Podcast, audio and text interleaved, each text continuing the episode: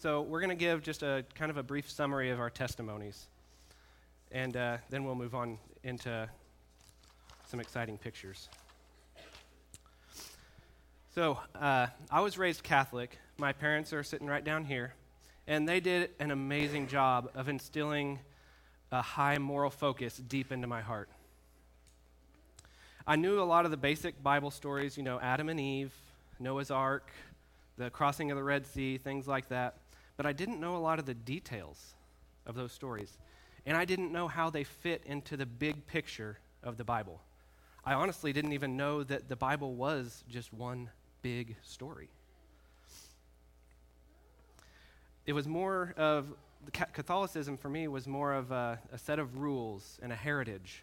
You know, I was Catholic because my parents were Catholic, and they were Catholic because my grandparents were Catholic, and so on. I started questioning everything kind of late in my teens about what I had learned in church. I didn't really go looking for truth because I, I, really didn't know there was truth to look for. I just knew that what I'd been taught in church, I just wasn't real sure about it, you know? When Stephanie and I got engaged, we met a couple who took us under their wing and started discipling us. And a little bit before we got married, he shared the gospel with me, and by God's grace, I was saved that day. And for me, on the other hand, I was raised in a Christian home. My parents were youth pastors. Um, so I heard all the stories. I could quote scripture. I was in Bible quizzes, um, things like that. Um, but it wasn't until I started to, in my teens, started to like want a re- like relationship for myself for the Lord. I got saved when I was nine, but around the time of 15, I just kind of was done with God. I didn't know I didn't know how to have a personal relationship. It was yes, it was like church, but it was almost like a routine. I just went to church because my parents went to church, and we went when the doors were open. You better be there. Um, so I just decided to be done, and I was like, I don't know what to do, so I don't know how to walk. So I just and I and I walked away from the Lord when I was around 15, and and that's when I met met Jake was while I was away from the Lord. So when I was 17, we met, and um, then when we were when I was 19, we got engaged. And when we got engaged, it was then that I felt for the first time like any slight of like conviction or like anything. Um, I could hear my old pastor telling me like you have to be equally yoked, and so I was like, we need to go to church. And at that point, we were living together, but just remember, unbeliever away from the Lord. Okay. Um, so just wanted to like clarify that. Um, and so I was like, we need to go to church. And he was like, uh uh-uh, uh not going to happen. Like, I've been there, done that. I don't want to do church. And I was like, well, I'm going. So the next week we went to church.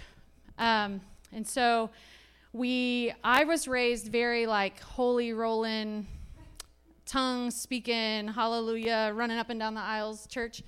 And he was raised Catholic. So I didn't want to go to a Catholic church, and I thought I'd terrify him if I brought him to my church. So I found a guy that I worked with that had been begging me to go to church, and I said, Well, what kind of church is it? He said, Well, it's a Baptist church. And I was like, That's kind of in the middle. Like, okay. like, I don't know. So we went, and that's where we met. Our first Sunday, we met this couple who was at the same stage of life as us, got engaged on Valentine's the same year, a month earlier, and but they were walking with the Lord and living in purity, and um, and they just we didn't know we were being discipled. We just thought, oh, we have friends and they would hang out with us. And, but man, they would hang out with us a lot. Like, I didn't know we were that cool. Like, um, but really what they were doing was they were seeing that if I, if I was not occupied, I was going back with my old friends and just doing my old life. And so they just continued to speak truth to us. And, and then, like I said, two weeks before we got married, Jake, Josh um, led Jake to the Lord and he came home and he was like, I was like, How's the bachelor party? He was like, It was fun. Like, we were in the basement of the best man's mom's house and we watched Star Wars. And that was, oh, and I got saved. And that was it. And I was like, What? And uh, the Lord did a 180 in his life. And it was through his life that um, God started to softening my heart back to who he was. And he brought me back. Um, okay, I went back to him slowly. He never left me. I just went, like, he never left me, but I decided that I wanted to go back into his arms. And so then we got married. and throughout our marriage, we were still being discipled. We were going to church. We were people were just loving on us and giving us truth. And and then it was about well, it was th- four years ago almost.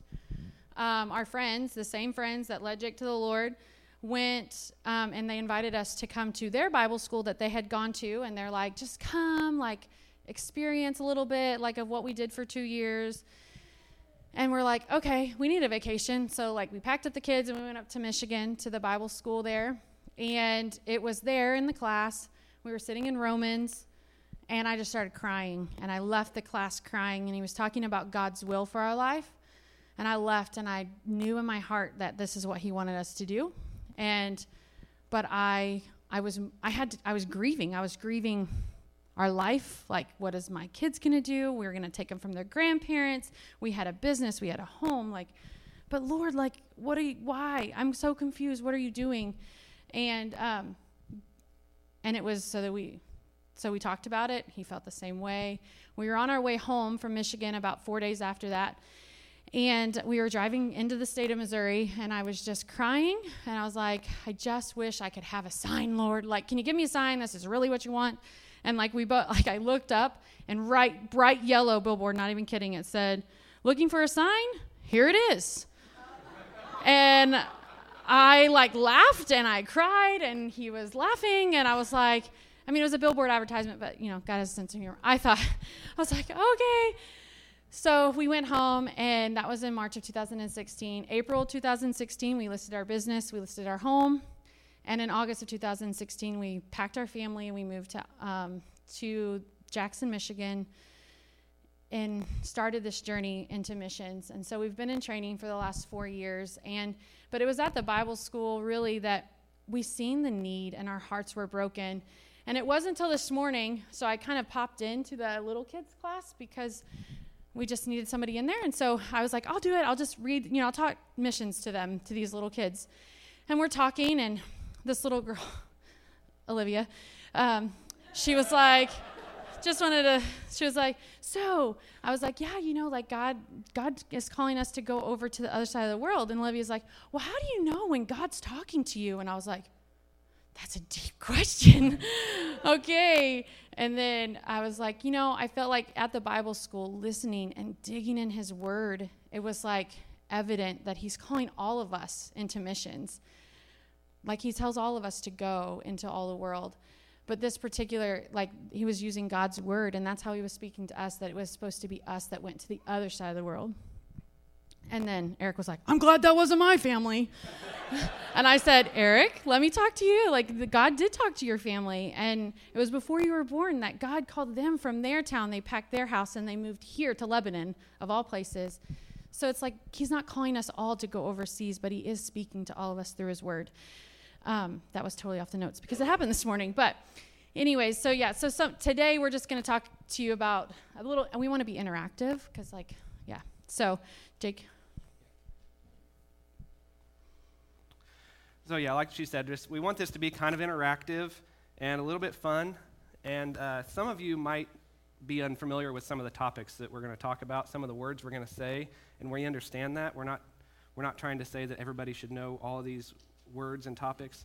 But I encourage you just to take out your bulletin to that blank page, get a pen out, and have it handy. Anytime you hear a word or a, a topic or a, uh, anything that you don't quite understand, write it down. And then when you leave here, don't let it get lost in the bottom of your purse or in the abyss of the minivan like it does with us.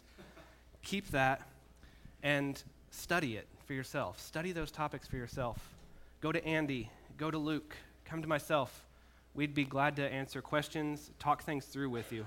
Because there's, there's Christianese and then there's also missionese. Like, you know, like we have Christianese and we think that, oh, people know these words. But then there's also words within missions that's like we kind of say them because it's like part of our nature and it's like missionese. So it's okay if you don't understand missionese. Right. so let's get started. How many of you have moved to a new place where you didn't know anybody? Or maybe you only knew one or two people. It's a bunch of you. Good. All right. So, first you have to get to know the town, right? So, what are the good restaurants? Where am I going to get groceries? What's the best price for gas? At What gas station do I go to? You know, what roads are busy at what parts of the day, and are there shortcuts to get around them, and how do I avoid the train, and all these things you got to get used to in a new town. What about the culture? Is it a basketball town or a football town? See, Stephanie's hometown is a basketball town because her school doesn't have enough students to make up a whole football team. Are the stores all closed on Sunday, or are there a few that are open? Or do they kind of treat Sunday like every other day? That's all part of the culture of the place you live. And what about the people? Are they a tight knit community, or are they more task oriented?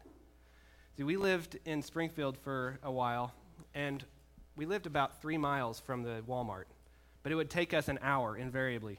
Every time we need to go to Walmart, it's going to take an hour because of traffic, stoplights, a, a, wreck, trying to find a parking spot. Once you oh, get in. in, you can get in and get your stuff and get out pretty quick. But then you got the same traffic on the way home. Then when we go down to her hometown of 600 people, it still takes an hour to go to the grocery store, even though it takes three or four minutes to get there. Once you get in, you start walking around and you see someone and you stop and you talk because you know everybody, right? Are they welcoming people? Are they glad to have new people in the town? Or are they kind of set in their ways and they don't really want any outside influence? There's a lot of things to get used to. How do you go about building relationships in that scenario? How about this? How many of you have traveled outside the U.S. where they don't speak English? Good, a lot. I'm surprised. That language barrier, man, that's a booger, isn't it? So when you're in the store and you go, go to someone and you say, I got to go to the bathroom. Where's the, where's the bathroom? They're probably to understand what you're saying, even though they don't speak your language. But then how are you to react whenever they start spouting off in a language that you don't understand? Oh, you got to pee. Okay, go across the street go down to the left, and then you'll see this alley on your right. Don't go down that alley. You go to the next building. Go in there and ask them for a toilet. Don't ask for a bathroom. If, they, if you ask for a bathroom, they'll send you to, to a place to take a shower. You don't want that. Ask for a toilet. And then once you pay the 15 cents, then they'll point you in the right direction.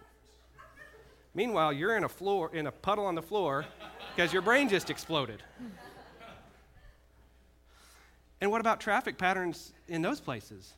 Roundabouts at every intersection? driving on the wrong side of the road. There's these signs on the side of the road. They appear to have rules and regulations, but nobody's following them. What in the world's going on? The culture is so much different, too, overseas. Where we're going, you can't use your left hand to, to give something to somebody or to receive something from somebody because of what they do with their left hand. I think uh, will talk about that lack of TP. and uh, what about this? Actually, what am I saying in Bulgaria? No.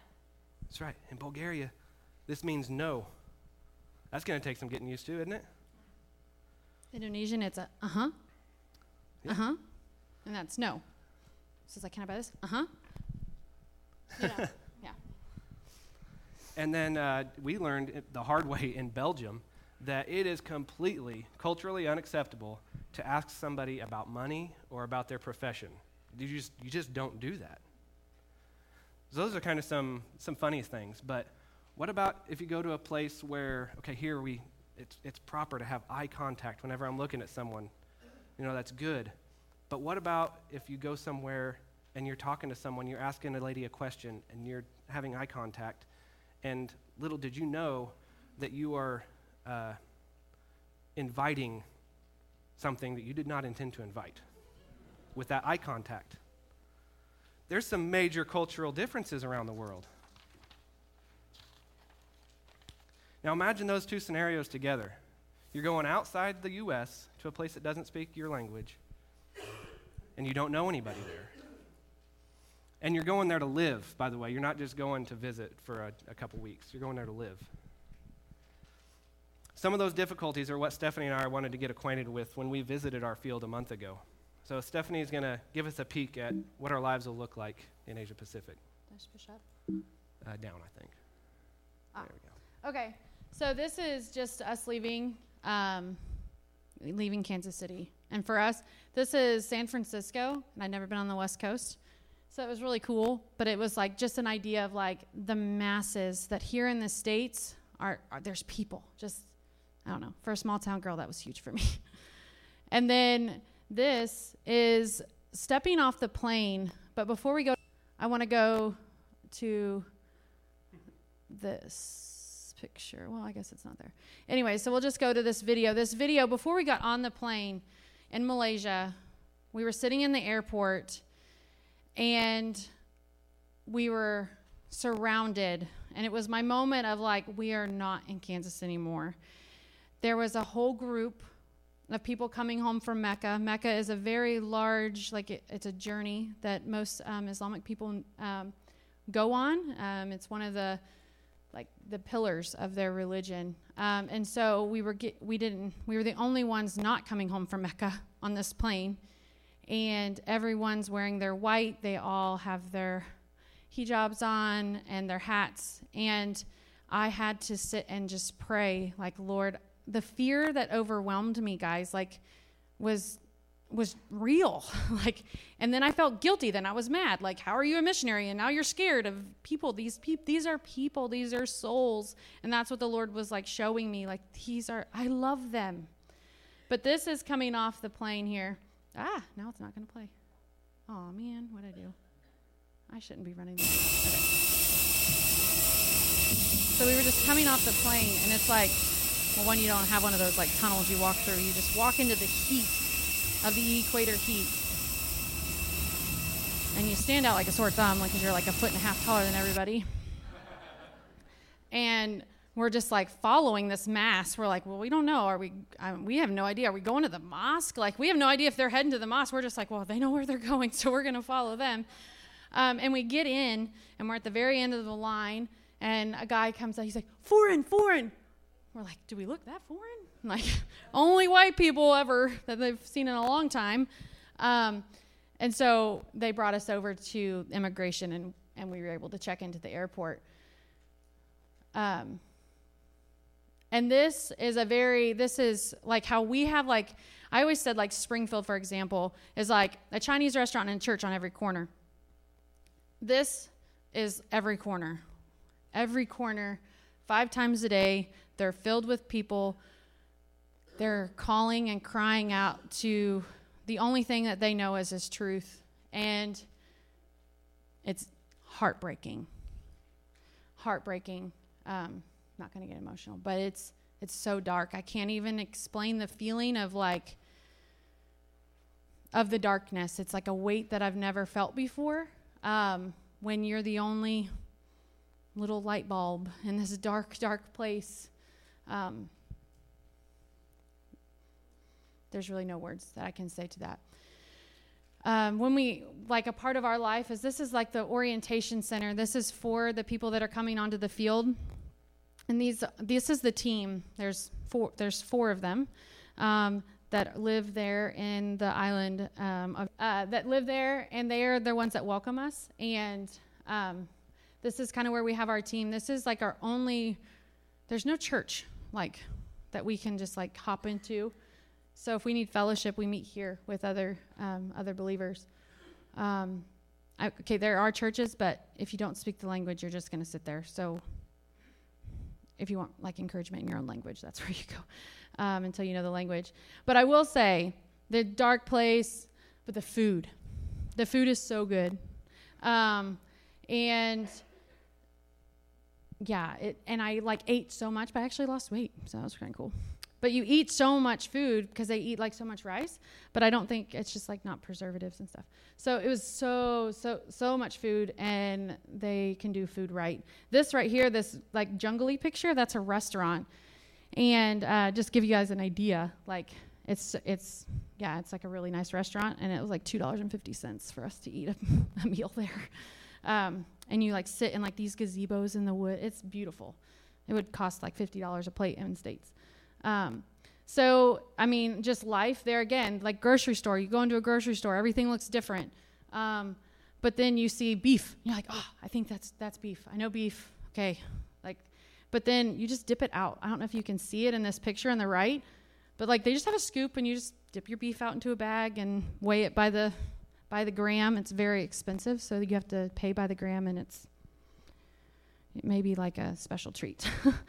um, but then there's like little, I mean, yeah, but they these are like pictures we took a bunch for the kids so that they could kind of see what life is like. So we want them to know there's macaroni and cheese. It doesn't taste like macaroni and cheese, but it is macaroni and cheese. And then there's like corn. That's Elijah's favorite vegetable. So, um, and lots of ice cream. It's hot, and so they do ice cream well. It's, it's you know a plus. Um, and then school. It's like the schools there are different. Um, this is the school that Naomi will be going to, and it's a jungle school and they're only half brick walls. Um, and it's, I don't know if you can see in that bottom left picture, but everything's like just what they could find around the area plastic tubing. Um, yeah, it's their jungle school. um, no like safety regulations or building regulations there. So that was really hard for Jake um, to see how they build and lack of building. Um, but that's one of the schools. Um, this is another. This is an international school. This was actually planted by the Assemblies of God um, as a ministry there to the um, international students um, and nationals. Um, this is where the big kids will go. Um, it's a more formal school, and it'll give us opportunity to learn language. So I mean, it's very westernized. they they teach in English, which will give them a great opportunity to kind of have a good transition. Um, this will be Jasmine's classroom. This is Elijah's classroom. Um, this classroom is where they'll be learning um, Indonesian, the language. Um, this is an auditorium. They te- they learn the language four days a week, and so that will be where they learn the language. This is just an auditorium. They have chapels every Friday. I didn't know this is the one we're showing. Okay, this is where the kids eat lunch. So I mean, it's like a pretty nice facility. Um, this right here, this is one of our language helpers. These are uh, the people that have given their time to help us learn the language. Um, amazingly, amazingly nice people. Um, some are believers, most are not. Um, but you're rubbing shoulders with them day in and day out. Um, this, this is another opportunity for language. This is the more formal language study we'll be going through. Um, there's an idea of things are different. Like you got a stove there. Um, and it's, I was showing this to the kids downstairs, and Eric was like, Where's the oven? I was like, Well, we're to put, I'll show you. And then, so the oven just goes on top, um, and it's on their two burner stove, and that's how it, um, how it works. Um, these two ladies are, um, there again, some of them are believers and some of them are not. These people are the ones that come in and they help you with your house. Um, very cultural to have somebody come in and help you um, in your house. And so these are two of your house, two house helpers. Um, I don't know how to say their names. We just call them Ibu, which is lady. Um, so these are some sights and sounds around the town. This picture right here is all those flip flops. That's a mosque right there. So all of those flip flops are people, souls that are just in there, just day in and day out. And we just, that's a gas station not your typical gas station. Most that's actually like a formal gas station. Most of them are just like a jug on the side of the road, and you pay a guy, and he gives your motorcycle some gas by the liter. Um, and then just the streets, the sidewalks are just different. Oop, wrong way, wrong way. What? Oh, he's saying I'm out of time. Okay, shoes. Oh, that that's me. So. So I had a different slideshow, but I think he put the wrong one in. So this is, but that's me. That's a cultural event. It's called a cream bath. It's amazing, and it's like four dollars. they like massage your scalp, and yeah. Anyways, and that's a menu. That's one of the restaurants. Okay, I don't know. I'm just gonna turn this off. This was not. I'll But just kind of. Hold on. because I had some stories I wanted to share. That one with my other slideshow. Um, so we all have a bathroom story. And I'm not going to tell you my whole bathroom story, but their bathrooms are different. They do squatty potties. They don't do toilets that sit down. You like there's a hole in the ground, um, and so you, um, yeah, you. It's interesting, and and I went to this gas station and I asked our driver who doesn't speak the language, and I Google translated, which doesn't always translate clearly, obviously. Um, and I asked them, I was like, I need to go to the bathroom. And he's like, Oh, yeah. And I said, Toilet duduk, which means sit down. I want to sit down toilet, please. And he said, Oh, yeah, yeah, yeah. So we go, And I walk in and I'm like, go, and all this, like, all these Muslim teenagers are like staring at us. And because we're white, like, we're kind of, you stand out. And they're like wanting pictures with me, and I'm like, I just want to go to the bathroom. And so I'm like taking pictures with these girls. Like, I'm like, if you knew who I was, you'd realize that I'm nobody special. Google me, I'm nobody. But they think that they just don't see white people like hardly ever. And so, but I was like, toilet du duduk. And they're like, no. And I was like, yeah. and I hadn't experienced squatty potty yet. And so they're like giggling, like laughing. And I'm like, and I like walk in there. They're like, watch this American use this bathroom. This is gonna be funny. So they're like all laughing outside. I'm using words. I have no idea what they said, but that's what I think they said. And I go, anyways, then I like, I come out like a rock star. Like I just rocked that squatty potty, and they're gone. I was like, darn it. But anyways, so I mean, just like little things that I'm like, and then I was praising the Lord. The kids weren't there because I'm like, I hadn't even thought about like talking to the kids about squatty potties. Anyways, so those are just some, that's just one of the fun stories that I was going to share. All right, you guys don't mind staying a little bit longer, do you? So now that you've seen the, seen the sights and heard the sounds, let's uh, dive into the realities of ministry. So, Andy, think of the first verse that you would go to if you met someone in Walmart and they started asking you how they could go to heaven. Okay, just think of it. And then I want you to take this Bible from the Galabro tribe in Africa, and I want you to find that verse and read it for me if you can. I know it's going to be hard. It's a, it's a tonal language, so. Is it? Did you forget it? Oh, that? Oh, that's that's that's right. Yeah, see, they don't they don't have the Bible in their language. That's what this represents. All blank.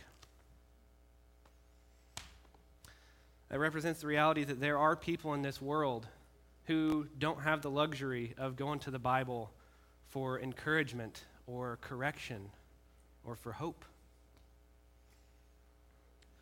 You say, well, let's get on Amazon and order those people some Bibles. They've got them in hundreds of languages. Why not just pay a few hundred dollars, get them some Bibles? Well, it doesn't quite work that way. They don't just, it's not that they just don't physically have a Bible, it's that a Bible doesn't exist in their language. They're part of what's known as an unreached people group.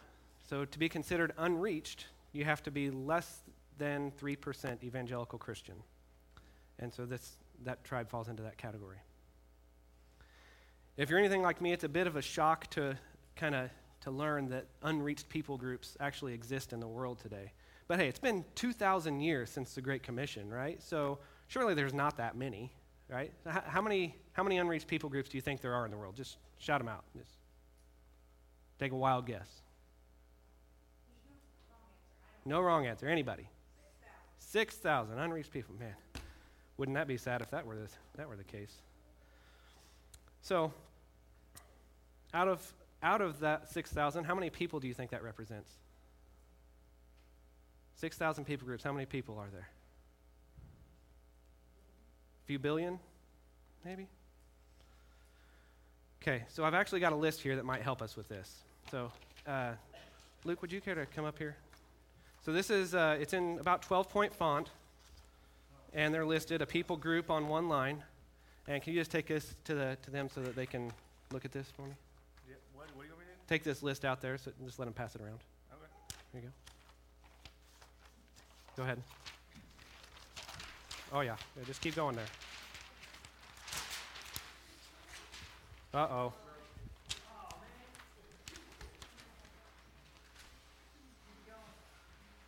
There we go.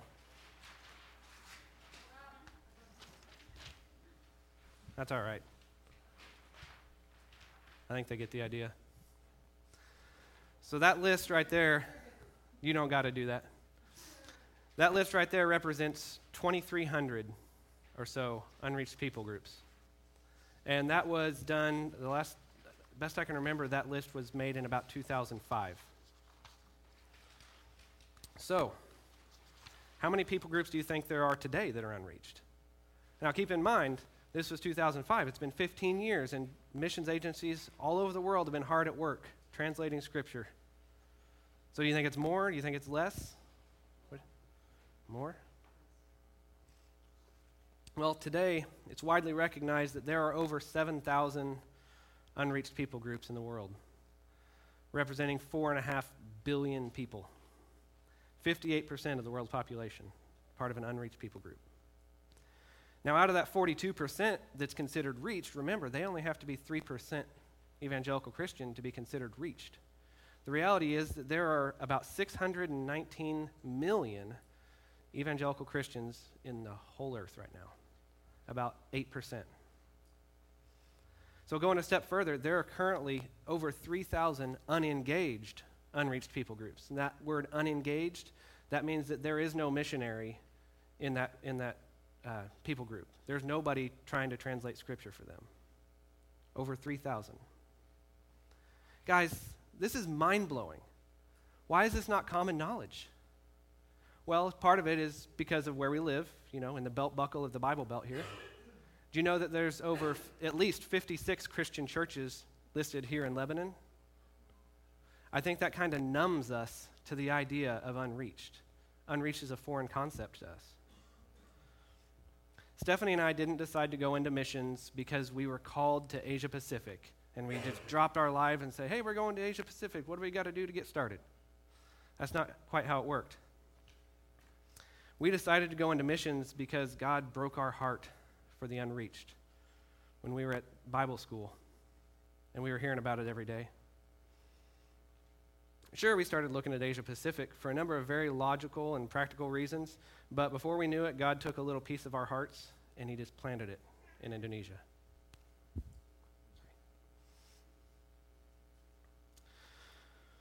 I wonder if the Holy Spirit is going to break any of your guys' hearts today for the unreached people of the world. So when we think of missions in Scripture, what comes to mind? Is it Paul and his vast missionary journeys? Is it the apostles and their obedience to go to all the earth? Maybe it's, uh, maybe it's Jonah and his uh, fight against that call. Missions can look different in different contexts. So, Nicaragua, you can go and build houses, that can be missions. You can go to Bulgaria and help with a park and pass out gifts for the Operation Christmas Child. Yeah, that's missions. Street evangelism in Mexico. Yeah, sure, that's missions. These all fall under the umbrella of missions. They're the outworking of the church's heart for the lost. But what is the basis of missions at its deepest level? Why do we go on mission? Why does God send us on mission? Sorry. I think many would say that uh, expanding the kingdom of God is the ultimate goal, and I agree, that's true. But I think looking deeper at the entirety of Scripture reveals something much, much more personal.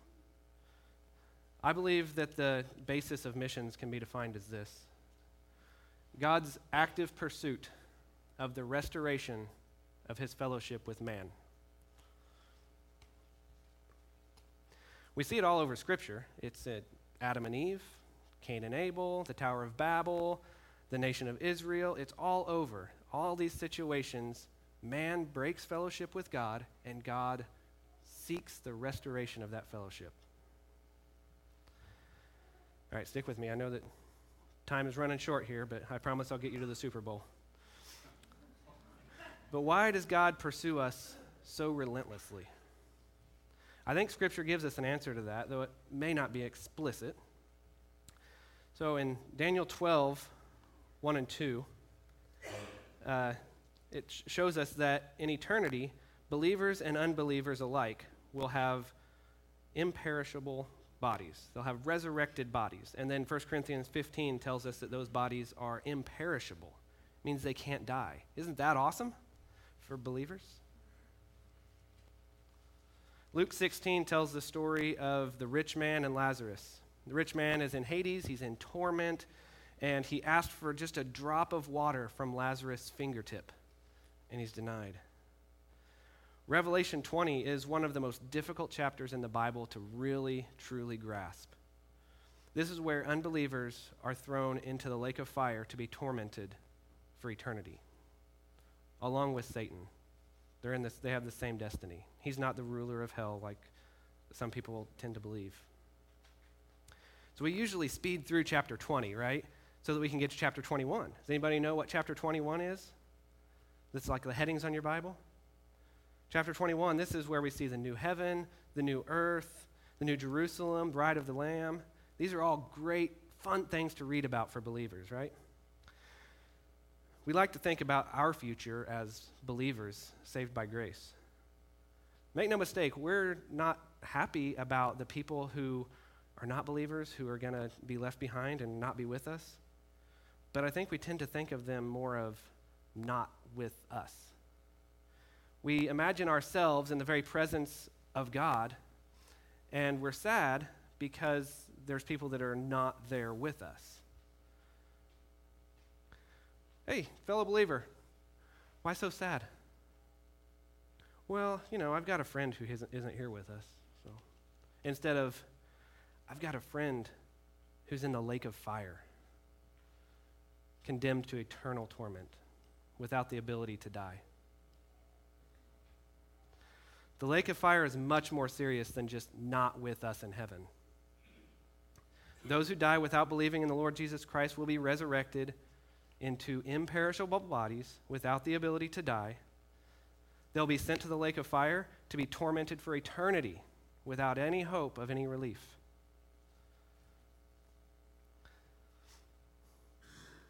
Think about the, the man and the rich man in Luke 16, just begging, please, send Lazarus down. Let him dip his finger in some water and just touch the tip of my tongue. Because even that minor relief will be an amazing relief for this agony that I'm in. This is the gravity of reaching unbelievers. This is the gravity of reaching your coworker or your neighbor or your family member. This is the gravity of reaching even your worst enemies. Let me tell you something, though. My family and I, we're not going around the world to do missions because we're under some delusion that there's no unbelievers here.